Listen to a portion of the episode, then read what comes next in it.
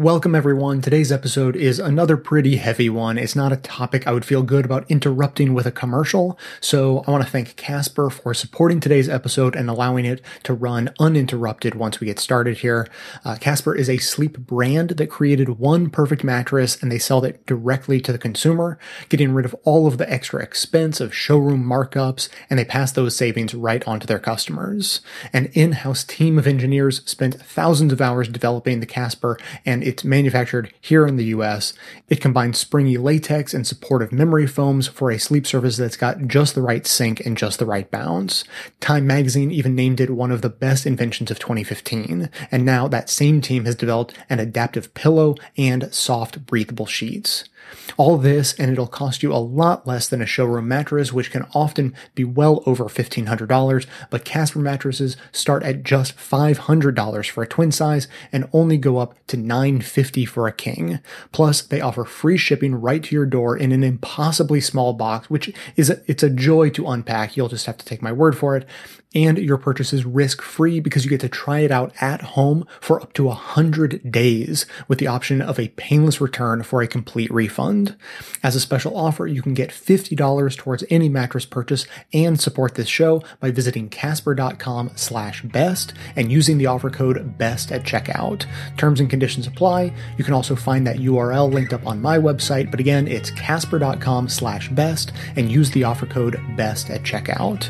And now, welcome to the award-winning Best of the Left podcast with clips today from The Young Turks, Democracy Now!, The David Pakman Show, Citizen Radio, and Guante on YouTube.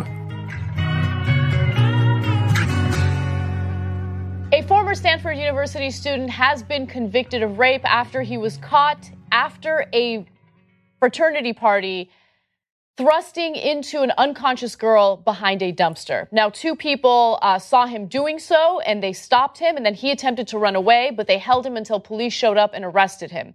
Now, Brock Allen Turner has been convicted, and he has been sentenced. And the reason why he's in the news today is because his sentence is insanely short. In fact, he's only been sentenced to 6 months in county jail and probation. Prosecutors were hoping that he would get 6 years in prison, but of course that didn't happen.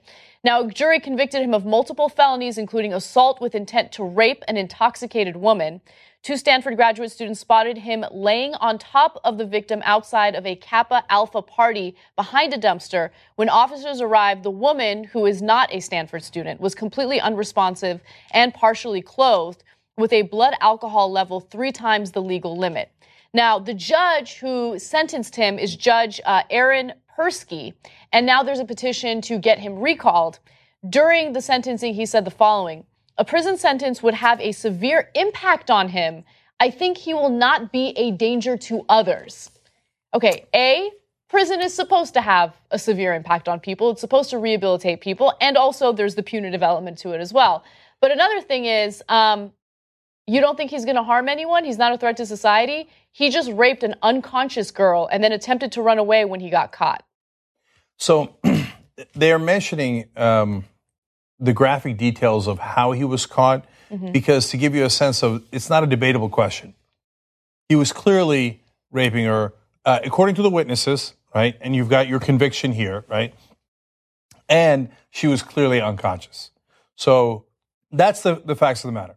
Now, they say the low sentence is because of the reasons that Anna stated, and Turner's age and lack of criminal history. Now, let me tell you the reality. The low sentence is because he was a successful young white man going to Stanford. That's right. 20 years old, was part of the swim team. He was expected to be an Olympian.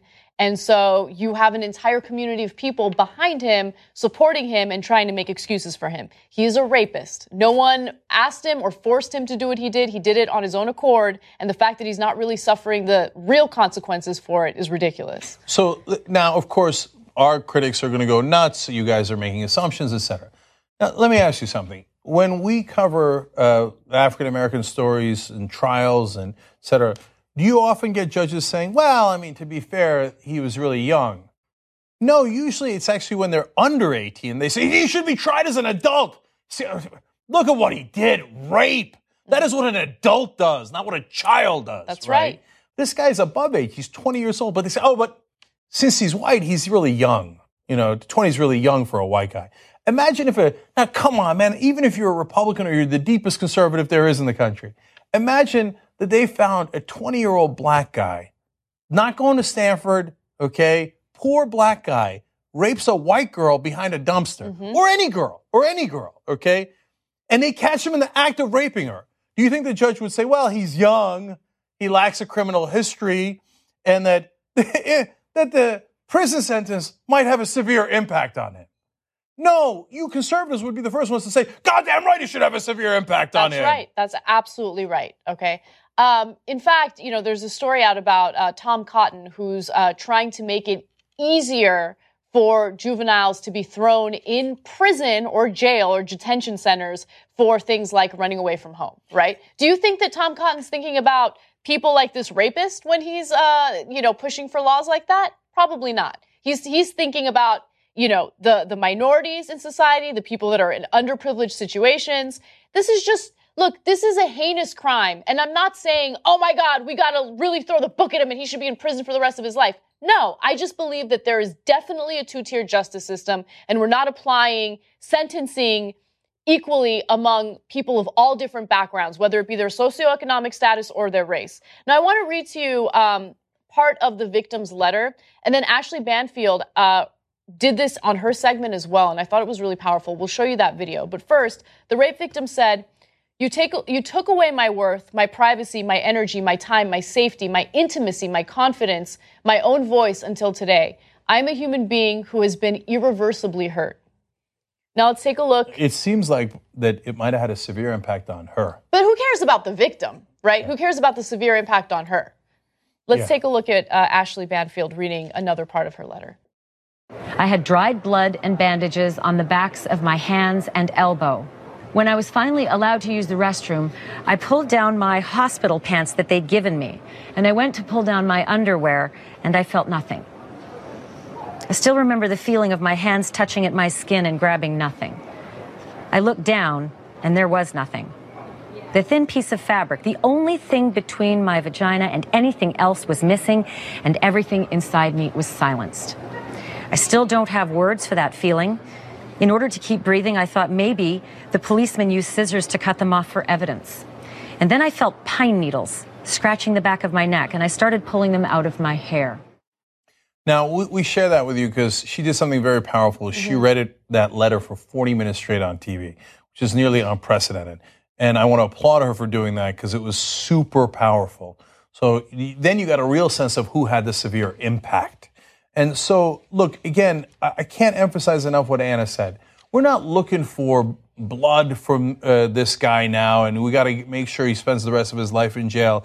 You know, and of course, he put on his own defense saying, no, at the time that we started intercourse, we were both conscious and we had both consented. That is not her recollection at all, right? But what we're saying is equal justice. If you're going to be decent and have mercy to some people, have it to all people. Right. If you're going to be super harsh and throw the book at some people, then be consistent about that. I mean, look at the assumption built into what the judge said. He said, I think he will not be a danger to others. Why? Why do you assume that? Right.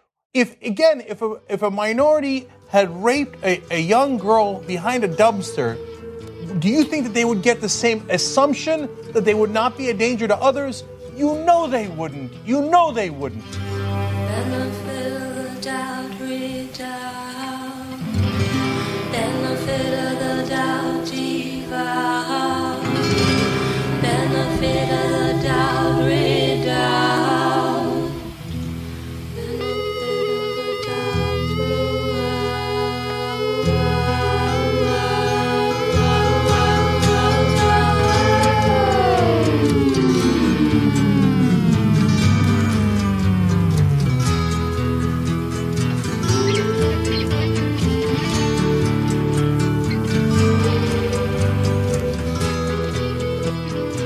Brock Turner's father has fueled the outrage by complaining his son's life has been ruined for what he called, quote, 20 minutes of action.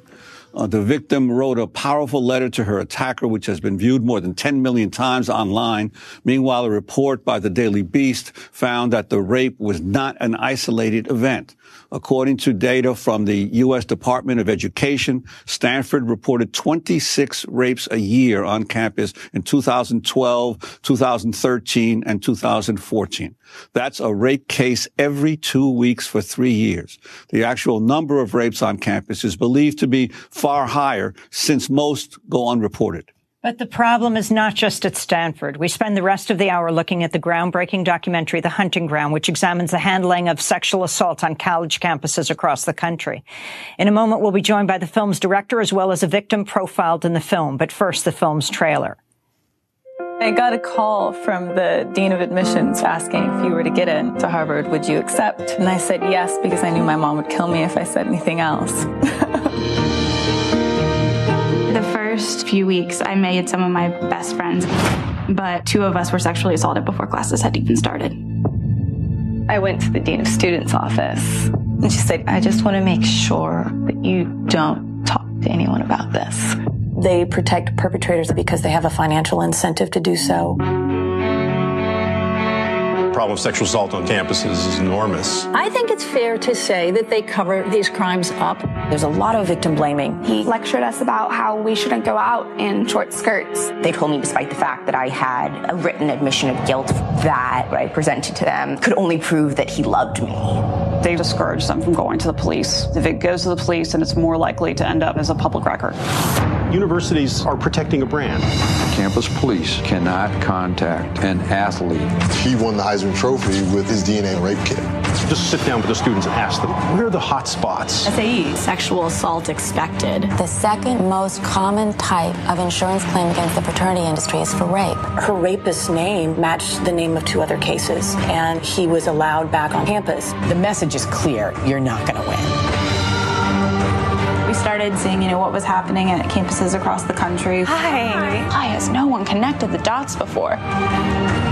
These students went from sexual assault victims to survivors and now activists.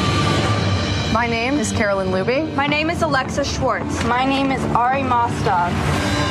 This is a national problem. We are fed up.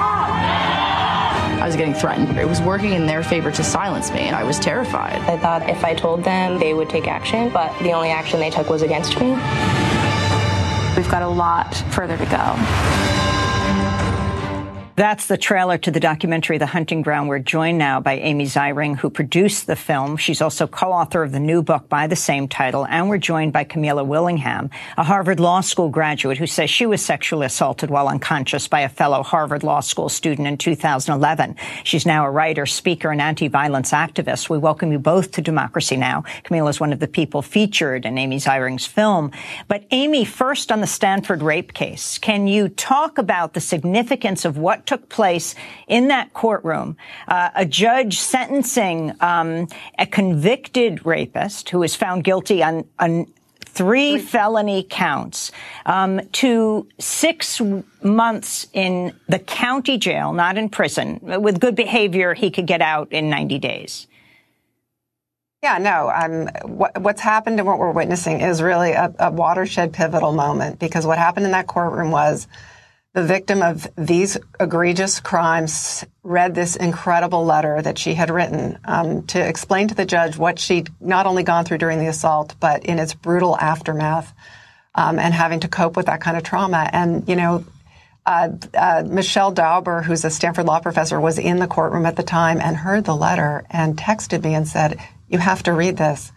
And I read it, and I texted her back and said, oh, my God. And she said, let's get this out. And so, I called a BuzzFeed reporter who I respect a lot, Katie Baker, who's reported on this issue in a really great way, and said, you have to read this. Can you read this right away? And she did, and she got it to the editors, and they put it up online, and it's exploded in this viral way, which is, I think we all should stop and go, oh, this is a wonderful moment for the movement, because all of America now is, I think it's now 13 million people have read the letter. And there's just been this outpouring of of support for survivors and outrage about, you know, the way these crimes are treated with ubiquity in this country, and especially on college campuses, which is to ignore them and not do anything to prosecute the people perpetrating them. And Camila Willingham, you also were a victim at another elite university. Your reaction to what you heard about the Stanford situation? It was a really sad reminder of what I went through and what so many other people go through. And really, one of, I guess, the silver lining to how much attention this case is getting is that it points out the flaws in our laws and our legal systems. We tell victims that they need to come forward because rape is unreported, and we act as if more people reported the crimes, went to the police, and that would somehow fix things, as if it's our duty. But then you look at what happened in the Stanford case, and this is the best case outcome. She got farther than most victims do get in the system. Most rapists never see the inside of a courtroom, let alone a jailhouse or a prison. And even still, she's treated in this way. And it's similar to what I found when I was going through the criminal process, where it almost felt like it wasn't even a question of whether I was believed, but whether I was valued enough that what was done to me was worth its consequences. Explain what you mean. Explain what happened, Camila.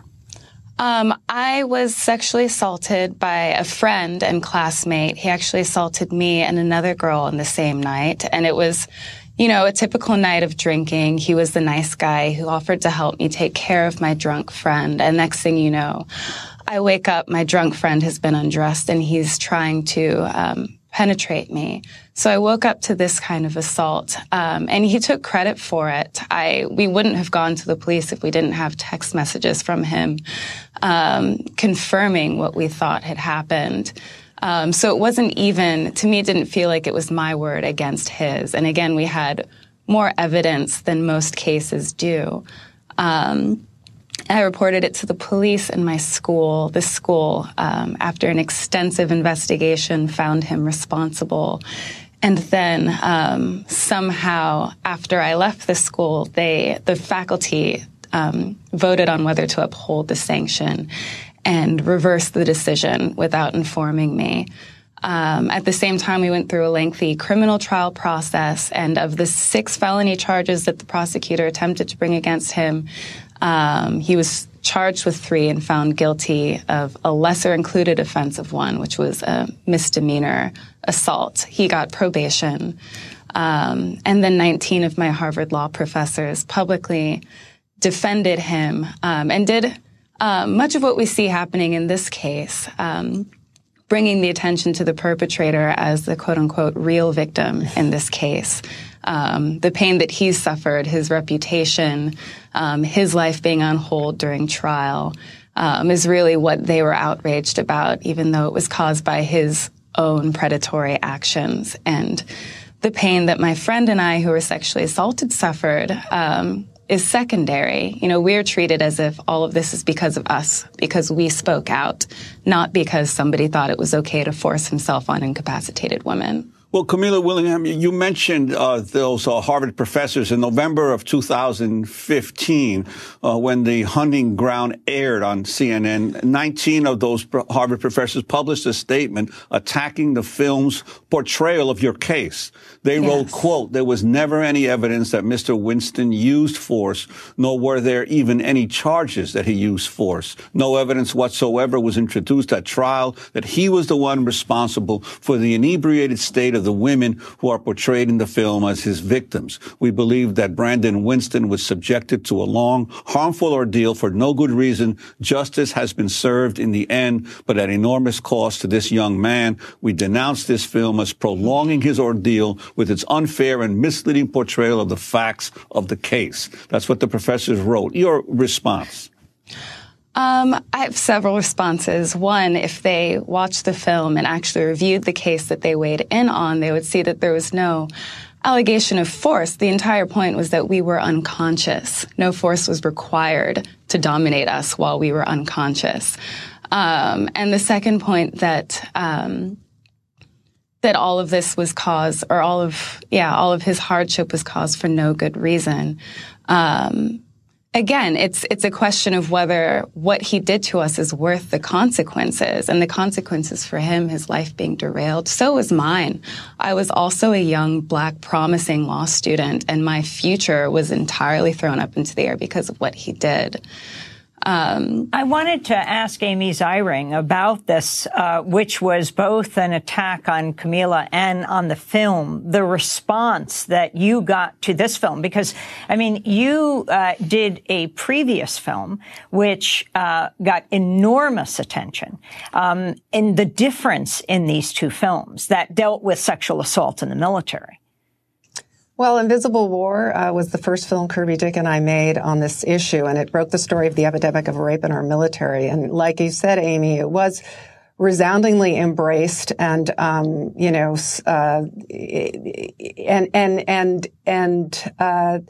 challenged, sort of accepted. And what I really give the Pentagon credit for is that they saw the film as a critique, not an attack, and they started using it as training tool on bases. They said, "Oh my God, we have a problem. We really have to take care of it." And what's so interesting is that the reception to The Hunting Ground was much more like what you see, what we've seen played out with the Stanford case, not post-letter, but pre-letter, in that the focus and the concern was more on, was sort of questioning and challenging, oh, is this really going on? Is there really an epidemic? Could this be true? As opposed to saying, oh, well, thank you for pointing this out and let's go take care of it. There's just a difference in leadership that we're seeing on campuses. Where is, as you said, where's the letter of apology from Stanford for this happening? Why are, actually in the last 10 years has there not even been, I think there's only been one expulsion at Stanford for any of the assaults of all the numbers that you just said were happening. So, there is this kind of real unwillingness we're seeing still, which I'm hoping that this letter will now shift and this will be a change, and everyone will say, we need to do better. We need to protect our students better.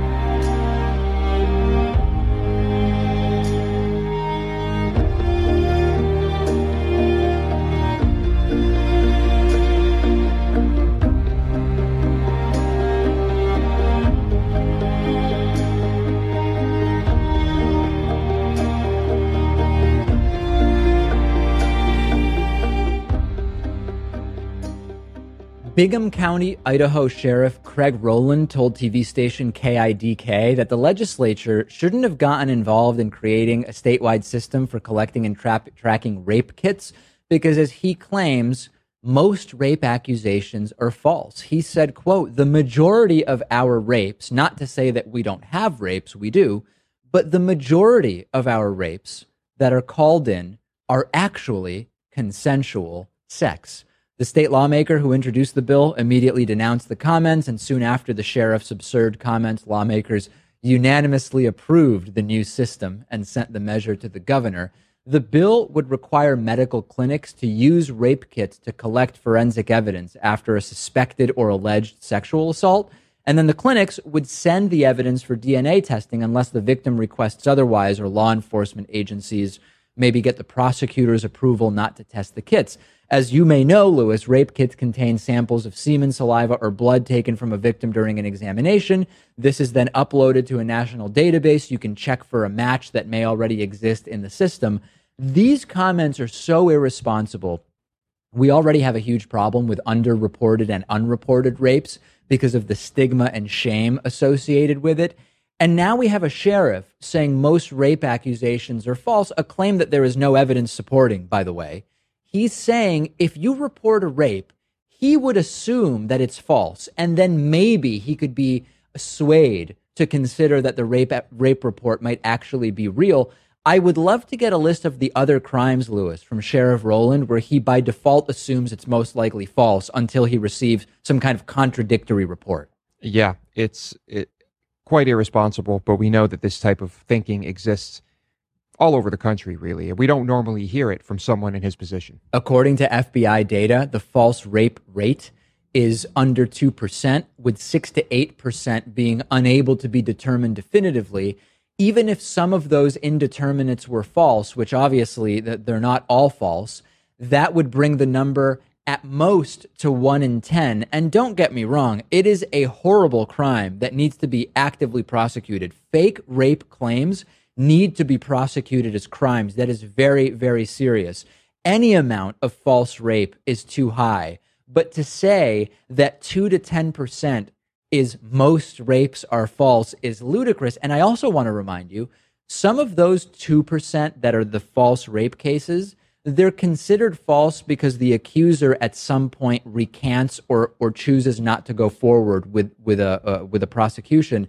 A lot of those you have to consider are because the victim is just not emotionally able to go through with facing their accuser in court or being cross-examined by their accuser's defense attorney or whatever. So we also have to remember some of that 2% that we say are false rape accusations, just because a victim says, I want to take back my claim here, we know that some of those instances are because of the just horrible nature of being put up on the stand and cross-examined by someone who is going to put you in that position. That is horrible. Yeah, that can happen. And I've said, like you said, let's take all of these accusations seriously. Right. And let's make sure that people know that if they make false accusations, that we really need to throw the book at them hard, Dave. Really, really hard. Meanwhile, it's estimated 2/3 of rapes and sexual assaults aren't even reported. And we have a sheriff, right, a law enforcement official saying most rapes are false, so we don't even need mandatory rape kits. It's just stunning. And this guy certainly does not deserve to be sheriff of, doesn't deserve to be sheriff of insert whatever ridiculous podunk place you want here.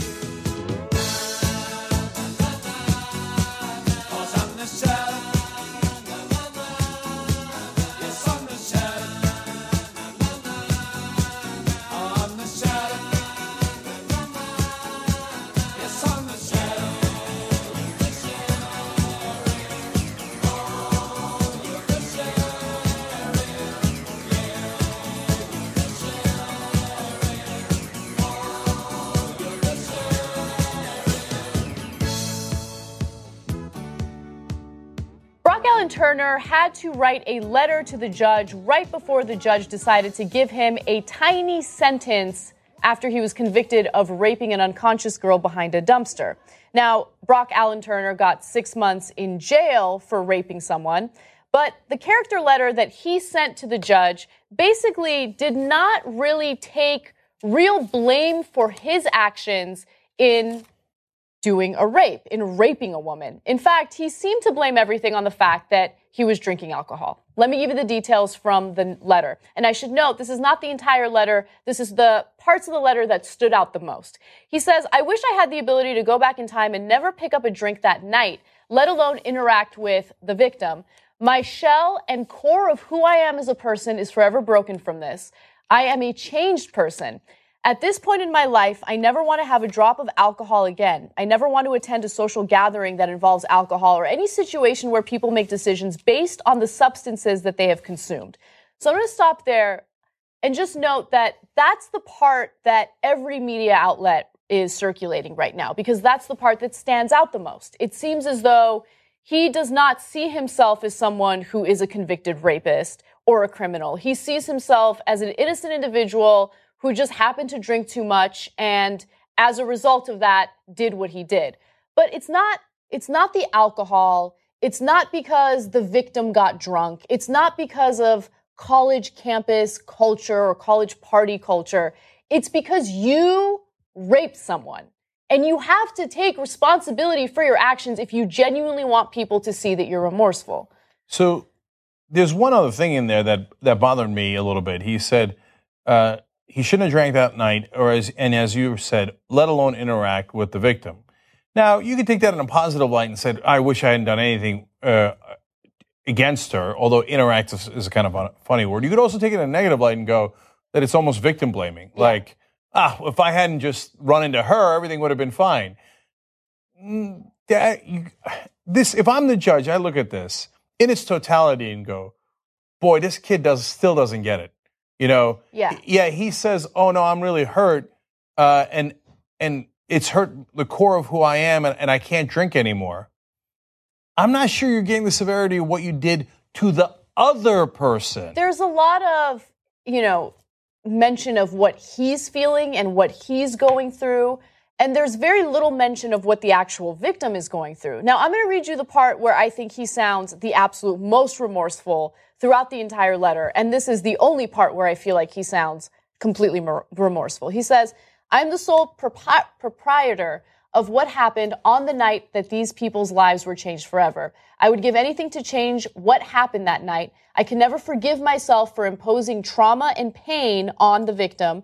It debilitates me to think that my actions have caused her emotional and physical stress that is completely unwarranted and unfair. So that was probably the best part of his entire letter. But his letter is long, and the rest of it basically talks about how terrible he feels that, you know, about what's happened to him. What's happened to him, exactly. Right. So that part of the letter is great. I wish he'd only written that part of the letter. Now, read the rest, and there's one part that drives me absolutely nuts. This part drives me nuts as well. He says, I've lost 2 jobs solely based on the reporting of my case. I wish I was never good at swimming or had the opportunity to attend Stanford, so maybe these newspapers wouldn't want to write stories about me. No, that's it right there. No, Brock, you're not getting it.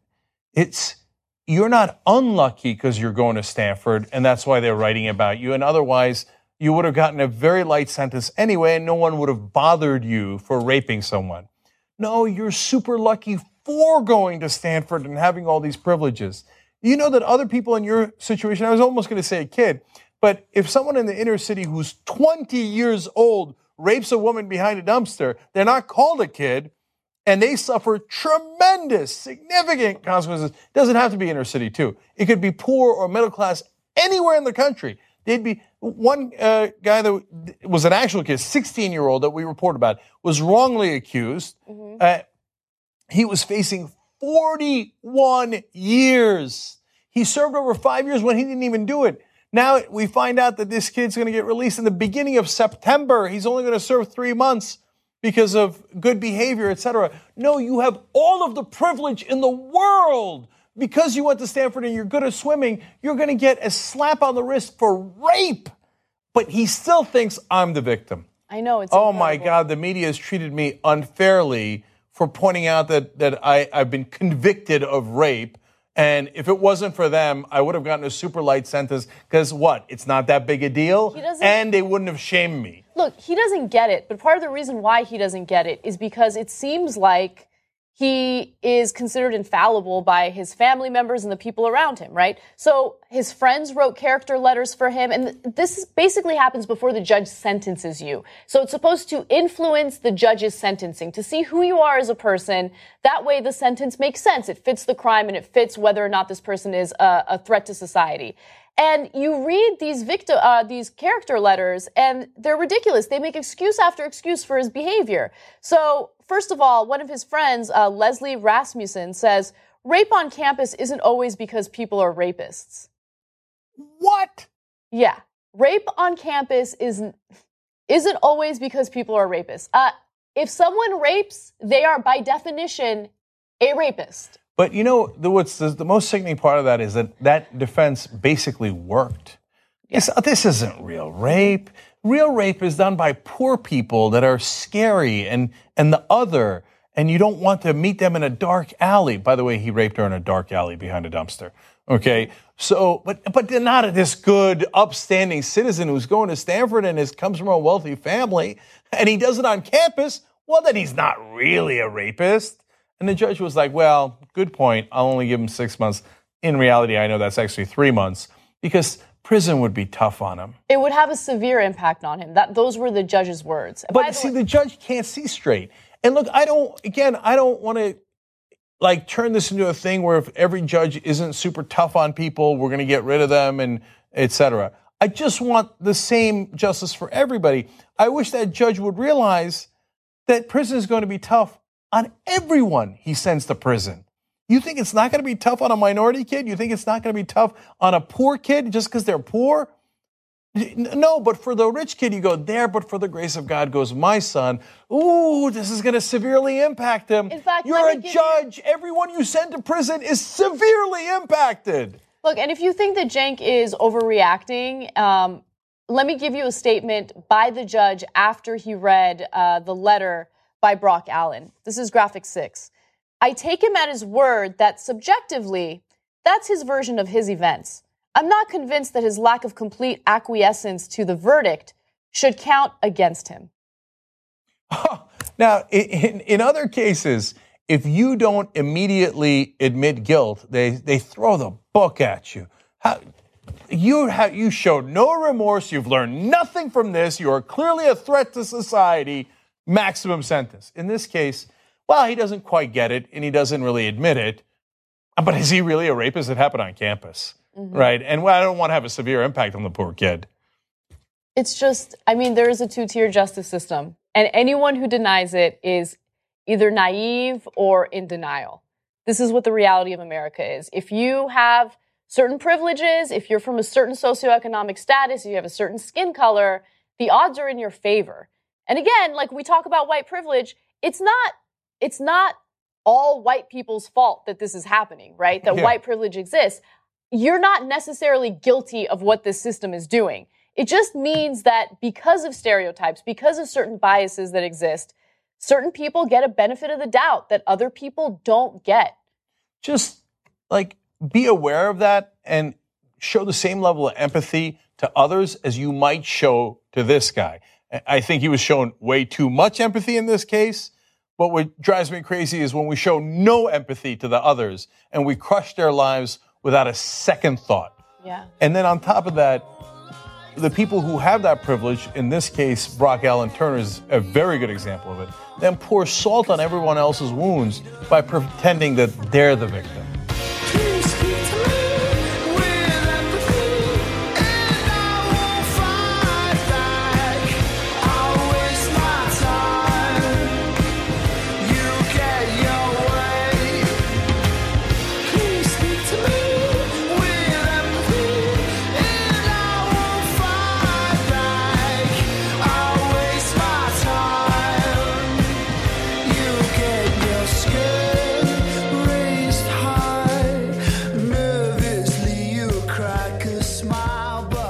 So, Brock Turner, some updates to the story.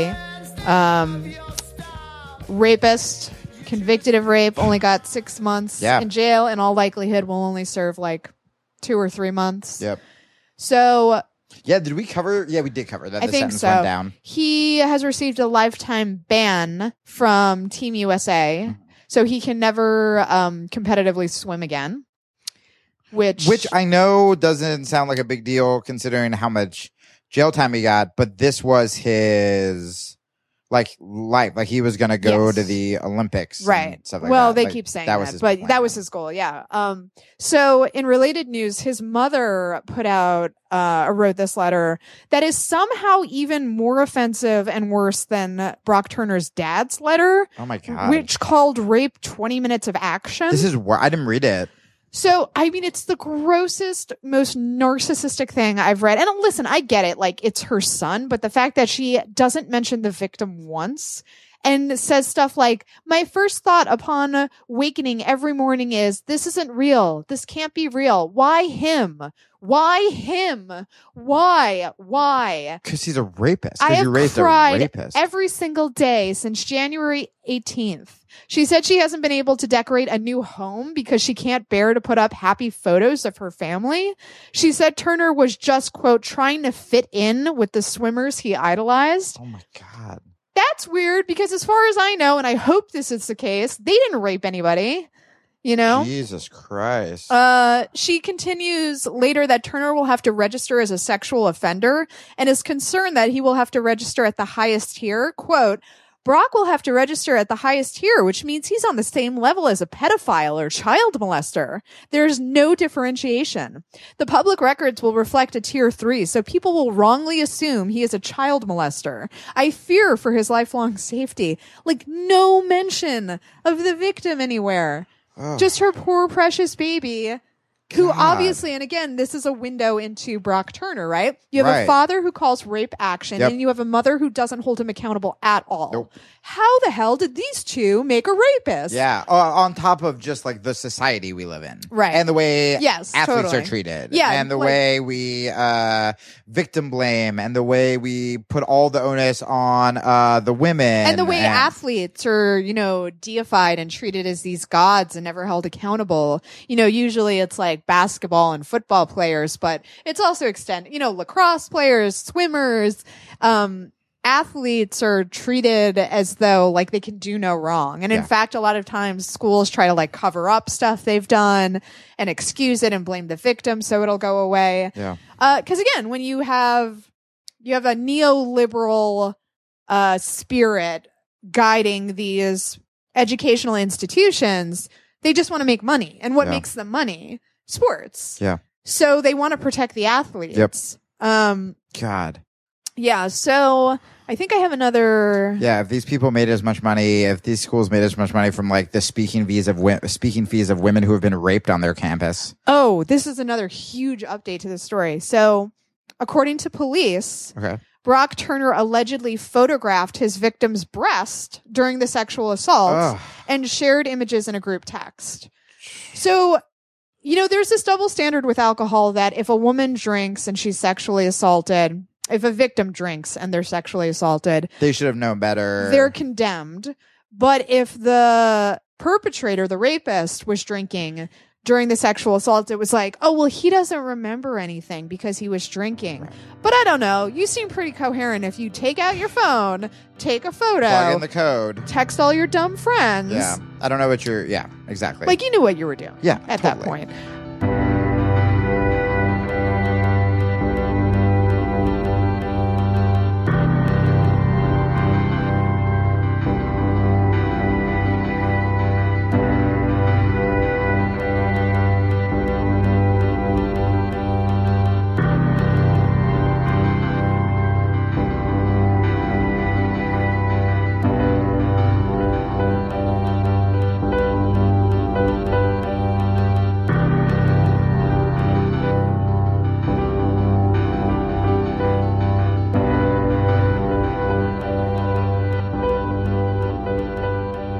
We turn now to the effort to recall a judge who sentenced a former Stanford University swimmer convicted of sexually assaulting an unconscious woman to 6 months in jail. Judge Aaron Persky expressed concern that a longer sentence would have, quote, a severe impact on him. Brock Allen Turner was caught by two witnesses thrusting on top of the victim as she lay unconscious behind a dumpster. In a packed California court, the victim read aloud what the local prosecutor called the most eloquent, powerful, and compelling piece of victim advocacy that I've seen in my 20 years as a prosecutor. She began by recounting how she woke up in a hospital with pine needles in her hair and no memory of what happened to her. She said, quote, "You took away my worth, my privacy, my energy, my time, my intimacy, my confidence, my own voice until today," she read, addressing her rapist directly. She said, "You bought me a ticket to a planet where I lived by myself." She concluded her statement with a message to survivors everywhere, saying, quote, "On nights when you feel alone, I am with you. When people doubt you or dismiss you, I am with you. I fought every day for you, so never stop fighting. I believe you," she said. The survivor, who has not been named publicly, told The Guardian she was overwhelmed and speechless at the support she's received. Brock Allen Turner was convicted of 3 felony counts of sexual assault and faced a maximum of 14 years in state prison, but was only sentenced to 6 months in a county jail and probation. That punishment is significantly less than the minimum prison time of 2 years prescribed by state law for his felony offenses. The judge is a Stanford alumnus who led the university's lacrosse team. His critics say he was unduly influenced by Turner's background as a fellow elite athlete. Turner's father fueled the outrage by complaining his son's life had been ruined for what he called, quote, 20 minutes of action. Meanwhile, Stanford University's finally released Turner's original booking photo from the night of his arrest last year. Up until now, most media outlets had been using a smiling yearbook photo of Turner rather than the mugshots that typically accompany stories of sexual assault and other crimes. Stanford surveys have found that 43% of female graduates have experienced sexual assault or misconduct, and that more than two-thirds of them said perpetrators took advantage of intoxicated victims. Brock Turner's case has sparked outcry across the country, in part because campus sexual assaults seldom lead to criminal prosecutions and convictions. For more, we go to Stanford, California, where we're joined by Michelle Landis Dauber, the Stanford law professor who's leading the recall campaign against Judge Aaron Persky, the Santa Clara County Superior Court judge who sentenced Brock Allen Turner to 6 months in county jail. Professor Michelle Landis Dauber, welcome to Democracy Now! Explain what exactly your petition is calling for. So we are a group of Democratic and progressive women here in Silicon Valley who have come together to put together an actual recall campaign. So there are a number of change.org petitions online, but those are not the official California recall effort. To participate in that, viewers and listeners should go to RecallAaronPersky.com, where they can sign up for information updates or donate to the effort. And we will be collecting signatures, getting this on the ballot, and working to replace him with someone who understands violence against women. Can you talk about Judge Persky's handling of the case? Explain what happened in the trial. Turner was found guilty beyond a reasonable doubt by a jury for three felony sex crimes, 2 counts of sexual penetration of an intoxicated or incapacitated person, and 1 count of assault with intent to commit rape. And that's a very serious charge that has a minimum, as you said, 2-year sentence, and is presumptively not eligible for probation or a jail, stay less than that 2 years. However, the judge really bent over backwards in order to give this defendant a very light sentence. In his sentencing, Judge Persky seemed to sympathize with Turner's assertion the encounter was consensual. He said, quote, "I take him at his word that subjectively that's his version of his events. I'm not convinced that his lack of complete acquiescence to the verdict should count against him." Judge Persky also said, quote, "A trial is a search for the truth. It's an imperfect process." He said his sentencing decision took into consideration the defendant had no significant prior offenses. He'd been affected by the intense media coverage, and, quote, "There is less moral culpability attached to the defendant who is intoxicated." Judge Persky also said a prison sentence would have a severe impact on him. "I think he will not be a danger to others." Your response, Professor Dauber? Yeah, this is the kind of talk that really has outraged the community. I mean, really across the world, but here in Silicon Valley in particular. Under the law, the judge had to make a finding in order to grant probation. The state legislature requires that the judge make a finding that this is a, quote, unusual case and that the interests of justice require him to grant probation. And to do that, he found that because he was previously a very successful young man and a good swimmer, with all of these accomplishments as an athlete, and that he was intoxicated, that would make it unusual. And the problem with that is that basically describes every sexual assault at Stanford. Explain how Stanford, you're a professor at Stanford Law School, explain how Stanford has dealt with this attack.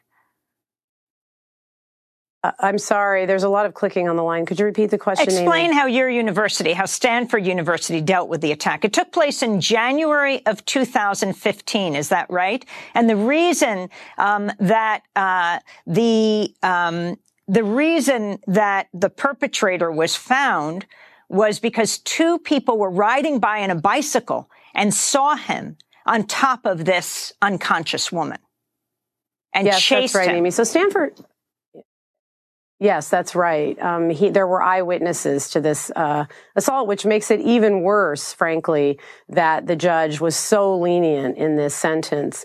And I think that one of the questions you asked me was, you know, how has Stanford done with respect to this question? And I think it's important for viewers to understand that Stanford has a long history, really, of not treating these offenses particularly aggressively. For example, up until at least last year, Stanford had only ever expelled one student in the whole history of the university for sexual assault. And they have not, say, for example, as Harvard President Drew Faust has, taken on the fraternity culture of sort of toxic masculinity and the sexual assault that comes along with that. You know, sort of more directly, Harvard's taken some very strong measures against fraternities, and Stanford has, our provost, John Etchemendy, has really not stood up to the fraternities. And I think that, you know, in some ways you can see that this is the kind of situation that you can end up with when you have a culture of elite male athletic privilege. I wanted to read more from the statement that the victim made in the courtroom, which has been viewed by millions of people. Addressing Brock Allen Turner, she said, quote, "While you worry about your shattered reputation, I refrigerated spoons every night, so when I woke up and my eyes were puffy from crying, I would hold the spoons to my eyes to lessen the swelling so that I could see. I showed up an hour late to work every morning, excused myself to cry in the stairwells. I can tell you all the best places in that building to cry where no one can hear you. The pain became so bad that I had to explain the private details to my boss to let her know why I was leaving.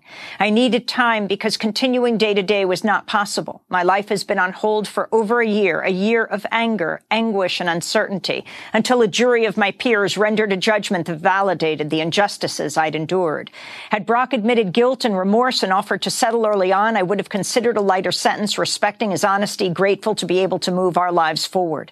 Instead, he took the risk of going to trial, added insult to injury, and forced me to relive the hurt as details about my personal life and sexual assault were brutally dissected before the public. I told the probation officer I do not want Brock to rot away in prison. I did not say he does not deserve to be behind bars. The probation officer's recommendation of a year or less in county jail is a soft time out, a mockery of the seriousness of his assault, an insult to me and all women. It gives the message that a stranger can be inside you without proper consent and he will receive less than what has been defined as the minimum sentence. Probation should be denied. I also told the probation officer that what I truly wanted was for Brock to get it, to understand and admit to his wrongdoing.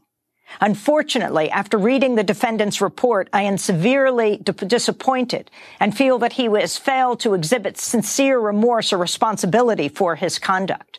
I fully respected his right to a trial, but even after 12 jurors unanimously convicted him guilty of 3 felonies, all he's admitted to doing is ingesting alcohol. Someone who cannot take full accountability for his actions does not deserve a mitigating sentence. It's deeply offensive that he would try and dilute rape with a suggestion of promiscuity. By definition, rape is not the absence of promiscuity. Rape is the absence of consent, and it perturbs me deeply that he can't even see that distinction," she said. The victim ended her statement with a message to fellow survivors. She said, as the author Anne Lamott once wrote, "Lighthouses don't go running all over an island looking for boats to save. They just stand there shining." She said, "Although I can't save every boat, I hope that by speaking today you absorbed a small amount of light, a small knowing that you can't be silenced, a small satisfaction that justice was served, a small assurance that we're getting somewhere, and a big, big knowing that you're important, unquestionably, you're untouchable, you are beautiful, you are to be valued, respected, undeniably every minute of every day. You are powerful and nobody can take that away from you. To girls everywhere, I am with you. Thank you." The victim chose to remain anonymous. Professor Dauber, her statement in court. It is so, I'm having trouble keeping my composure listening to you read it, as I think a lot of people probably are. And I really hope that you'll post the full statement on the Democracy Now! website or link to the BuzzFeed site so that people can read it for themselves. It's incredibly powerful. And it really has, I think, caused a lot of women who have been sexually assaulted or other individuals who someone close to them has been sexually assaulted to really understand the pain. But I really want your viewers to understand that she, although this has really inspired so many people, she didn't write it for that purpose. She wrote it for the purpose of persuading the judge, Judge Aaron Persky. And unfortunately, unlike, you know, the millions of people who've been moved around the world, Judge Persky apparently was not moved by this, but was instead persuaded that he needed to have a lot of sympathy and solicitude for Brock Turner. I wanted to end by asking you about something else that happened in California. Black Lives Matter activist Jasmine Richards has been sentenced to 90 days in jail after she was convicted of an offense known up until recently as felony lynching. Police accused her of trying to de-arrest someone during a peace march in Pasadena last August. The arrest and jailing of a young black woman activist on charges of felony lynching sparked a firestorm of protests. Richards faced up to 4 years in prison. She was sentenced Tuesday to 90 days with 18 days served plus 3 years probation. Brock Allen Turner is expected to serve 3 months or less with good behavior and the same amount of probation time. Your response?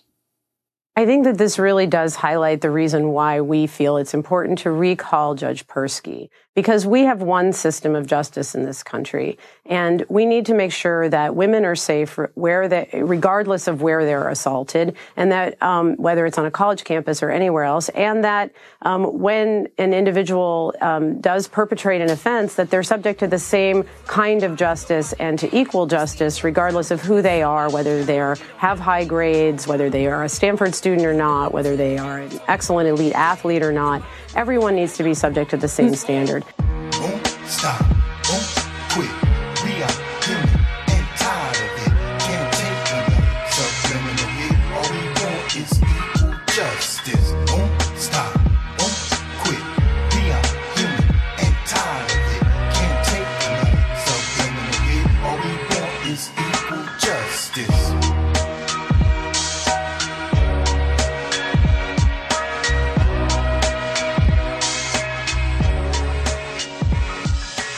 You've reached the activism portion of today's show. Now that you're informed and angry, here's what you can do about it. Today's activism: help get a recall of rape apologist Judge Aaron Persky on the ballot in California. Here are the facts. Brock Allen Turner beat and sexually assaulted an unconscious woman behind a dumpster. He was caught red-handed by not one, but two witnesses. When the two witnesses approached Turner and the victim, Turner ran away and had to be chased down and tackled. A jury unanimously convicted him of 3 felony counts. Turner will serve 6 months in prison for his violent crimes, 3 months with good behavior. There has never been any doubt in this case that Turner is guilty of sexual assault, and when it came to the justice system, Turner, who had already won the race, class, and ability lotteries in his short, privileged life, won one more, getting Judge Aaron Persky assigned to his case. With each lax sentence that Persky doles out and his callous concerns for the assailant over the victim, he contributes to our rape culture and the honoring of white male privilege across the country. His decisions fuel the fire of other rape apologist judges like himself who somehow do not grasp the severity of Turner's and other rapists' horrific crimes. This is why Stanford law professor Michelle Landis Dauber, who you heard interviewed today on Democracy Now!, launched a campaign to ensure that a recall of Persky gets on the ballot in California. Recalling Persky won't just end his judgeship, it will send a clear and strong national message that cases of domestic violence, sexual assault, and rape should be judged with the seriousness and gravity they deserve. To recall a judge in California, there is a very specific process that must be followed to the letter, although the recent Change.org petition with over 500,000 signatures calling for Persky's recall was an excellent showing of public support and outcry, it's important to note that it will not help get the recall on the ballot. Dauber has assembled a highly professional group of experienced A-team lawyers and other legal advisors, including herself, and a steering committee has already been formed. They are committed to running this effort by the book, dotting every I and crossing every T, but this will be a time-consuming and expensive process.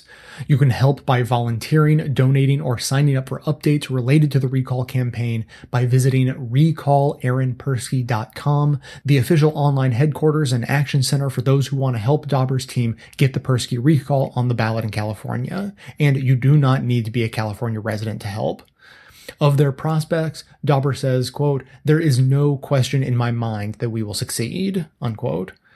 The segment notes include all the links to this information as well as additional resources, and as always, this and every activism segment we produce is archived and organized under the activism tab at bestoftheleft.com. So if stopping the propagation of rape apologists in our justice system is important to you, be sure to hit the share buttons to spread the word about how to help get a recall of rape apologist Judge Aaron Persky on the ballot in California via social media so that others in your network can spread the word too. And I want to end with a few of the widely shared words written by the survivor that she bravely read to her assailant in the courtroom. Quote, "The probation officer's recommendation of a year or less in county jail is a soft timeout, a mockery of the seriousness of his assaults, an insult to me and all women. It gives the message that a stranger can be inside you without proper consent, and he will receive less than what has been defined as the minimum sentence. What I truly wanted for Brock was to get it, to understand and admit his wrongdoing." Can you stand up and be counted as a body in a crowd? Put your name on a petition with your signature so proud. Can you raise your voice so loud as you stand with head unbowed, weather beating on your brow, demanding answers here and now? 'Cause that's how you make a difference in this fickle world of change. This poem is called Action. There was a conversation that never happened. Not even a deleted scene, more like a storyboard lost, an idea cut from the first draft. You are co-starring, slouched on the futon while we watch the game, telling me about your new girlfriend, or more specifically, what you're going to do to your new girlfriend. Action. And part of me still remembers my lines, even though I never said them. The conversation I just couldn't start for fear of embarrassment or losing our friendship, or just because the commercials were over. That one tiny gesture that might not have changed anything, but might have. I remember how I never muted the TV, never put my drink down, and never said, "Man, the way you talk about her, the way you treat her, your hands are getting too big for your heart. I can smell the future you on your breath. She isn't safe with you." And now it's 2 weeks later, and we're standing in my kitchen. That same silence between us. She didn't want to press charges, so you're a convict with sledgehammer hands and no boulders to break them on. And I am remembering how we used to play football together. Numbers 55 and 56, both inside linebackers. I am remembering the dozens of conversations that never happened, the words oversleeping in the bed of my lungs. I am the least important person in this story, and part of me wants to believe that you wouldn't have listened anyway, that some evil spirit whispered itself into your skull. Part of me wants to believe that we didn't grow up 3 blocks from each other, that our eyes aren't the same color. Part of me is always repeating those lines, always shooting that scene, always reminding myself that despite this guilt, I'm not a bad guy. You tell me. She never said no. That you're sorry. That you're not a bad guy. Rape culture is silence. It is being able to see the future and not doing anything about it. It is believing the fairy tale platitude that there are good people and bad people, and that as long as you're not one of the bad people, your job is done. Your conscience, it is clear. It is all of us swimming through the same polluted waters of beer commercials policing masculinity, and stand-up comedians making rape jokes to sound edgy, and media talking heads blaming the victim, and music portraying women as disposable sex objects. It is language encouraging us to think of sex as violence. Fuck, hit, bang, smash. It is telling our daughters to dress sensibly and not walk alone at night, and telling our sons. It is a conversation that never happened. And this is not an excuse for you. It is a reminder for me that while her silence will always mean no, my silence the silence between us will always mean yes.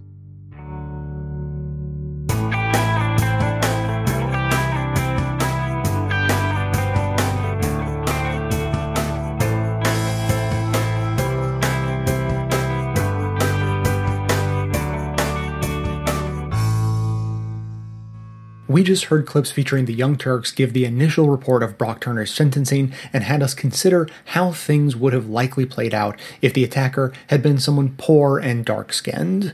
Democracy Now! Spoke with the producers of the documentary The Hunting Ground. David Pakman highlighted a sheriff who is wrongly convinced that most rape accusations are fake. The Young Turks critiqued Brock Turner's letter to the judge. Citizen Radio critiqued Brock Turner's mother's letter. Democracy Now! Spoke with the law professor leading the bid to recall the judge in the Brock Turner case. Our activism for today is in support of that recall effort. And finally, we just heard YouTube user Guante on what men can do to disrupt rape culture. You can find links to each of these segments in the show notes for easy reference and sharing. And now we'll hear from you. Hey guys, thanks for taking the time to set this up and allow us to speak about some of the topics that you discuss. I'm Glory. I'm calling from Orlando. I live very close to Pulse and very close to the plaza where Christina Grimmie was shot and killed. And I'm calling with regards to the topic of toxic masculinity, as I also am a therapist and social worker who does batterer intervention groups with men who batter. Toxic masculinity, as I understand it, and as I have explained it to my client, is basically ways in which men, in particular, are socialized in our culture that are just fundamentally, objectively unhealthy, but it is the norm by which most men are socialized. So that can be anything from limited means of expression, limited acceptable ways of expressing emotions, such that only really anger is acceptable, and that's just not healthy for interpersonal development. And also just habits like drinking and smoking. And it's a bad setup that closes men off and also can create a lot of other problems down the line. And I'm just so glad that out of all the horrible tragedies that have happened, this subject is becoming more part of public discourse. And yeah. That's about it. Thanks so much for your time.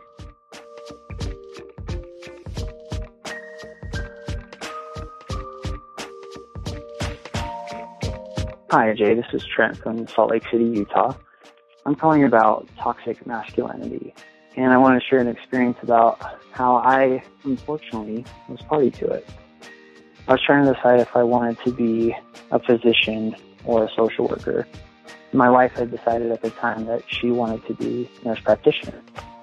And I remember thinking at the time, it's just like this knee-jerk reaction, this thought that, you know, if she's going to be a nurse practitioner, then I should probably choose to go to medical school, be a physician. Because social work pays so much less than a nurse practitioner. And obviously that line of thinking is incorrect. And afterwards, I realized that. I realized that was flawed. You know, what the hell does it matter who brings home a bigger paycheck? You know, obviously, and that might seem obvious, and it did. It surprised me as someone, you know, I consider myself an advocate for women's rights. I admire feminism. And it surprised me that I still had those thoughts, that I still had those feelings, just initially, you know, until I realized, you know, that was wrong.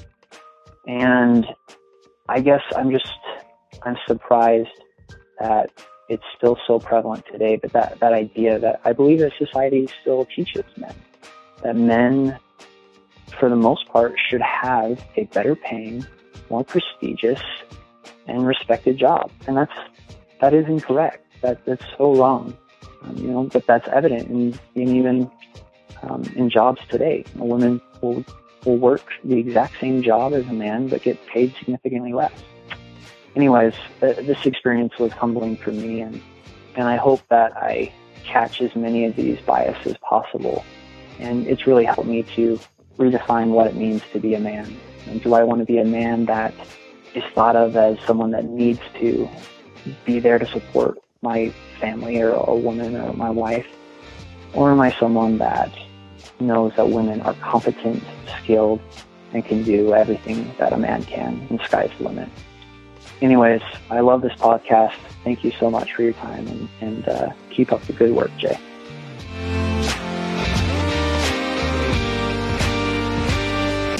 Thanks for listening, everyone. Thanks to the volunteers who helped gather clips to make this show possible. Thanks to Amanda Hoffman for all of her work on our social media outlets and activism segments. And thanks to all those who called into the voicemail line. If you'd like to leave a comment or question of your own to be played on the show, simply record a message at 202-999-3991.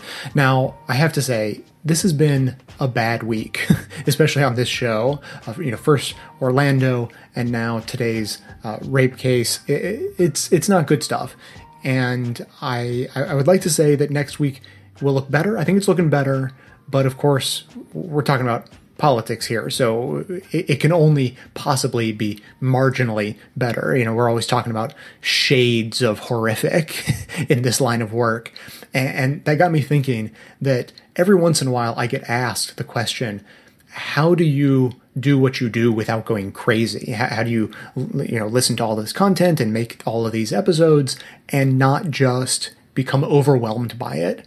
And for the first couple of years I was asked that question, I actually didn't know the answer. And then I figured it out. And I thought that right now, this week was as good of a week as any to tell all of you the answer to that question so that you may make use of it in your own life. I certainly hope that you do.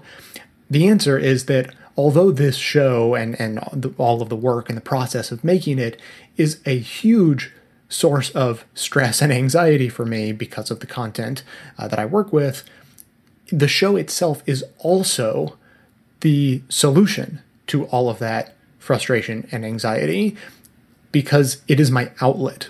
And that's the key. You have to have an outlet for this stuff. So if at any time you find yourself becoming overwhelmed by politics or depressed or anything along those lines, keep in mind, first of all, it is perfectly okay to step away. This stuff is important, but take care of yourself first. But when you are involved, when you are plugged in, the way to stay mentally healthy, I have found, is to make sure you have an outlet for the feelings and frustrations, or whatever politics does to you.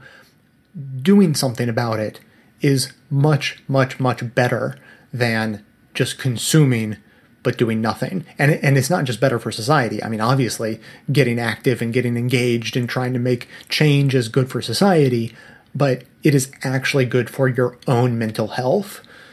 It can literally make the difference between feeling empowered or disempowered, energized or depressed. So take my word for it. If in any way you can get engaged, this is why we do the activism segments. If you can get engaged in politics, you will feel better than just consuming it. So that's my word for the wise for the day. As always, keep the comments coming in. The number again, 202-999-3991. I'd love to hear anything you have to say on any topic you choose. That is going to be it for today. Thanks to everyone for listening. Thanks to those who support the show by becoming a member or making one-time donations, as that is absolutely how the program survives. Of course, everyone can support the show just by telling everyone you know about it and leaving glowing reviews on iTunes and Stitcher. Help us in our mission to aggregate and amplify the best progressive media by joining up with us on Facebook and Twitter. Speaking of, that's another good way to get involved. Helping spread excellent progressive media is definitely a good outlet to engage and get out your political frustrations. So as I have been saying recently, you can sign up to have our Facebook page be seen first, and that'll help you see all of the things that we are pushing out, and makes it really easy for you to turn around and share those with your networks.